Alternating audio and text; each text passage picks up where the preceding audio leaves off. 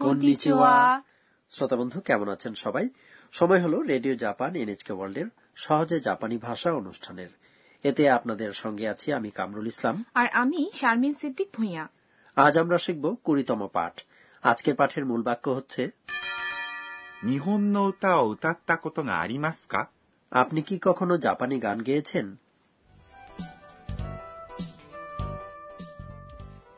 আমাদের এই আসরের প্রধান চরিত্র হচ্ছে থাইল্যান্ড থেকে আসা শিক্ষার্থী আন্না এর আগে আমরা দেখেছি আন্না সিনজুকুতে পথ হারিয়ে ফেলে এবং পরে তার বন্ধু সাকুরা এবং রড্রিগো তাকে খুঁজে পায় এবার তারা এসেছে একটি কারাওকে সেন্টারে কারাওকে হচ্ছে সেই যন্ত্র যেখানে জনপ্রিয় কিছু গানের কণ্ঠবিহীন যন্ত্রসঙ্গীত থাকে এবং যে কেউ এর সঙ্গে তাল মিলিয়ে নিজের কণ্ঠে গানটি গাইতে পারে চলুন তাহলে শোনা যাক কুড়িতম পাঠের কথোপকথন এই পাঠের মূল বাক্য হচ্ছে 日本の歌を歌ったことがありますか আপনি কি কখনো জাপানি গান গেয়েছেন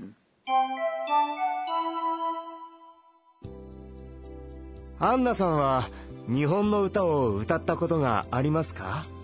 はい、あります。どんな曲が得意アニメの曲です。 এবার এসব কথাবার্তা ব্যাখ্যা করা যাক আন্নাকে রড্রিগো জিজ্ঞেস করল アンナさんは日本の歌を歌ったことがありますか আন্না সান আপনি কি কখনো জাপানি গান গেয়েছেন アンナさん、 এভাবে আন্নাকে সম্বোধন করা হচ্ছে 日本、 মানে হলো জাপান 歌、 মানে গান 歌った、 এটি হচ্ছে একটি ক্রিয়ার তারূপ মূল ক্রিয়াটি হলো 歌います。 অর্থাৎ গান করা জাপানি ক্রিয়ার আবিধানিক রূপ অথবা এই তারূপের সঙ্গে こと、 জুড়ে দিলে ক্রিয়াটির বিশেষ্য রূপ তৈরি হয় এক্ষেত্রে 歌ったこと、 কথাটির মতো যে কোনো ক্রিয়ার তার রূপের পরে কত শব্দটি জুড়ে দিলে এটি আগে সম্পন্ন হওয়া কোনো কাজের অভিজ্ঞতা বোঝায় তাই এখানে উতাত্তা কত কথাটির মানে দাঁড়াচ্ছে ইতোপূর্বে জাপানি গান গাওয়ার অভিজ্ঞতা ありますか মানে হলো আছে কিনা অর্থাৎ কোনো কিছুর অভিজ্ঞতা আছে কিনা এর মধ্যে রয়েছে কোনো স্থানে বা ব্যক্তির কাছে কোনো কিছু থাকা বোঝানো ক্রিয়াপদ あります。 অর্থাৎ আছে বা রয়েছে এবং বাক্যকে প্রশ্নবাচক করার পার্টিকেল か সপ্তম পাঠে শিখেছিলাম আরিমাস মানে কোথাও কোনো স্থাপনা রয়েছে আবার নবম পাঠে শিখলাম এটি দিয়ে বোঝায় কোনো ঘটনা বা অনুষ্ঠান ঘটবার কথা রয়েছে আর এইমাত্র জানলাম আরিমাস মানে হলো কারো কোনো অভিজ্ঞতা ইত্যাদি থাকা ঠিকই বলেছেন আর শুধু অভিজ্ঞতাই নয় সময় অথবা সুযোগের মতো বিমূর্ত জিনিস থাকা বোঝাতেও প্রায় আরিমাস ব্যবহার করা হয় এবার চলুন আজকের মূল বাক্য আপনি কি কখনো জাপানি গান গেয়েছেন অনুশীলন করা যাক লক্ষ্য করুন উতাত্তা কত উচ্চারণের সময় উতার পর ত দিত্য হবে এবং বাক্যটি প্রশ্ন বলে ঊর্ধ্বমুখী স্বরভঙ্গিতে শেষ হবে 日本の歌を歌ったことがありますか আন্না উত্তর দিল はい、あります。 হ্যাঁ গিয়েছি বা আক্ষরিক অর্থে হ্যাঁ গান গাওয়ার অভিজ্ঞতা আছে はい、 মানে হ্যাঁ আর あります。 মানে এক্ষেত্রে দাঁড়াচ্ছে অভিজ্ঞতা আছে আর যদি আমি জাপানি গান কখনোই না গিয়ে থাকি তাহলে কি বলবো সেক্ষেত্রে বলবেন いいえ、ありません。 অর্থাৎ না অভিজ্ঞতা নেই চলুন হ্যাঁ বাচক এবং না বাচক দুরকম উত্তরই অনুশীলন করা যাক শুনে শুনে বলার চেষ্টা করুন はい、あります。いいえ、ありません。 এরপর আন্না জিজ্ঞেস করলো どんな曲が得意 কোন ধরনের সঙ্গীতে আপনি দক্ষ どんな কথাটির অর্থ হলো কোন ধরনের বা কেমন 曲 মানে সঙ্গীত 得意 মানে দক্ষ বা সহজসাধ্য এটি একটি বিশেষণ বাক্যে ব্যবহারের সময় শুনতে পেলাম তকুই অর্থাৎ ঊর্ধ্বমুখী স্বরভঙ্গিতে বলা হচ্ছে তাহলে এটি একটি প্রশ্ন তাই না হ্যাঁ তাই এখানে তকুই কথাটির পরে প্রশ্ন করার মার্জিত শব্দগুচ্ছ ですか উজ্জ রাখা হয়েছে তুকুই কথাটি বিশেষণ আর এর শেষের সিলেবলটি হলো ই তবে আমরা জেনেছি এটি কোনো ই বিশেষণ নয় বরং এটি না বিশেষণ তাই যদি বলতে হয় সহজসাধ্য গান তাহলে তকুইয়ের সঙ্গে না যুক্ত করে বলতে হবে তকুই না কিউকু তাই না আপনি বেশ ভালো করছেন শামিন সান কোনো কিছুতে অদক্ষ হলে কি বলতে হবে বলতে হবে 苦手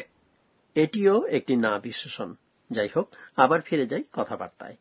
আন্না উত্তর দিল アニメの曲です。 অ্যানিমে কার্টুনের গান アニメ、 অর্থাৎ অ্যানিমে কার্টুন কথাটি অ্যানিমেশনের সংক্ষিপ্ত রূপ এটি বিদেশি ভাষা থেকে আসা শব্দ আন্না জাপানের অ্যানিমে কার্টুনও পছন্দ করে এবারে চলুন আরেকবার শুনি কুড়িতম পাঠের কথাবার্তা আজকের মূল বাক্য হচ্ছে 日本の歌を歌ったことがありますか আপনি কি কখনো জাপানি গান গেয়েছেন アンナさんは日本の歌を歌ったことがありますかはい、あります。どんな曲が得意アニメの曲です。 এবার টিচার আমাদের বুঝিয়ে দিন পর্ব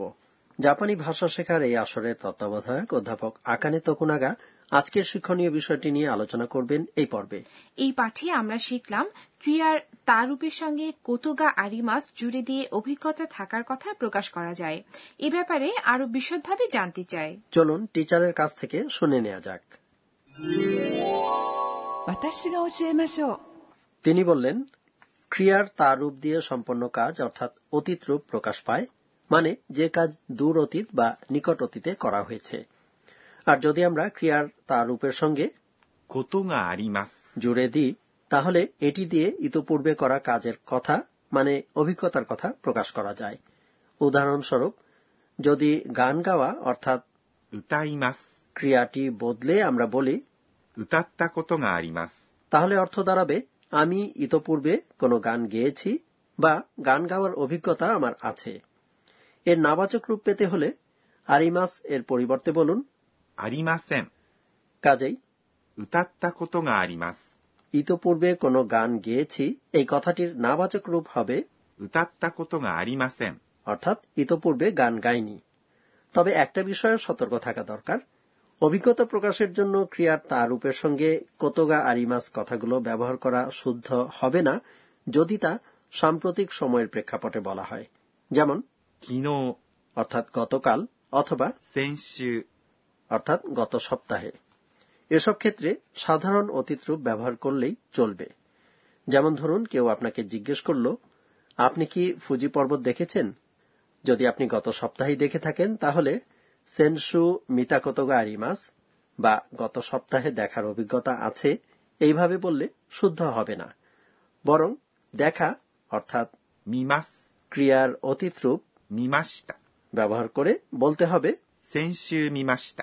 গত সপ্তাহে দেখেছি এই ছিল টিচার আমাদের বুঝিয়ে দিন পর্ব এবার ধন্যাত্মক শব্দ নিয়ে পড়ব ধন্যাত্মক শব্দ হলো এমন শব্দ যা নির্দিষ্ট কোনো ডাক কণ্ঠস্বর অথবা আচরণভঙ্গি প্রকাশ করে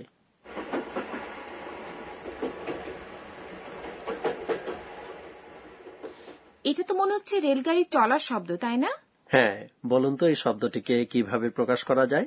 জাপানি ভাষায় বলা হয় ガタンゴトン。 গাতান গোতন ট্রেনের সঙ্গে সম্পর্কযুক্ত আরেকটি শব্দ এবার শুনে দেখুন তো এটা হলো ক্রসিং এর শব্দ জাপানি ভাষায় একে বলা হয় カンカンカン。 তাহলে আজ শেখা হলো ধন্যাত্মক শব্দ ガタンゴトン。 এবং カンカンカン。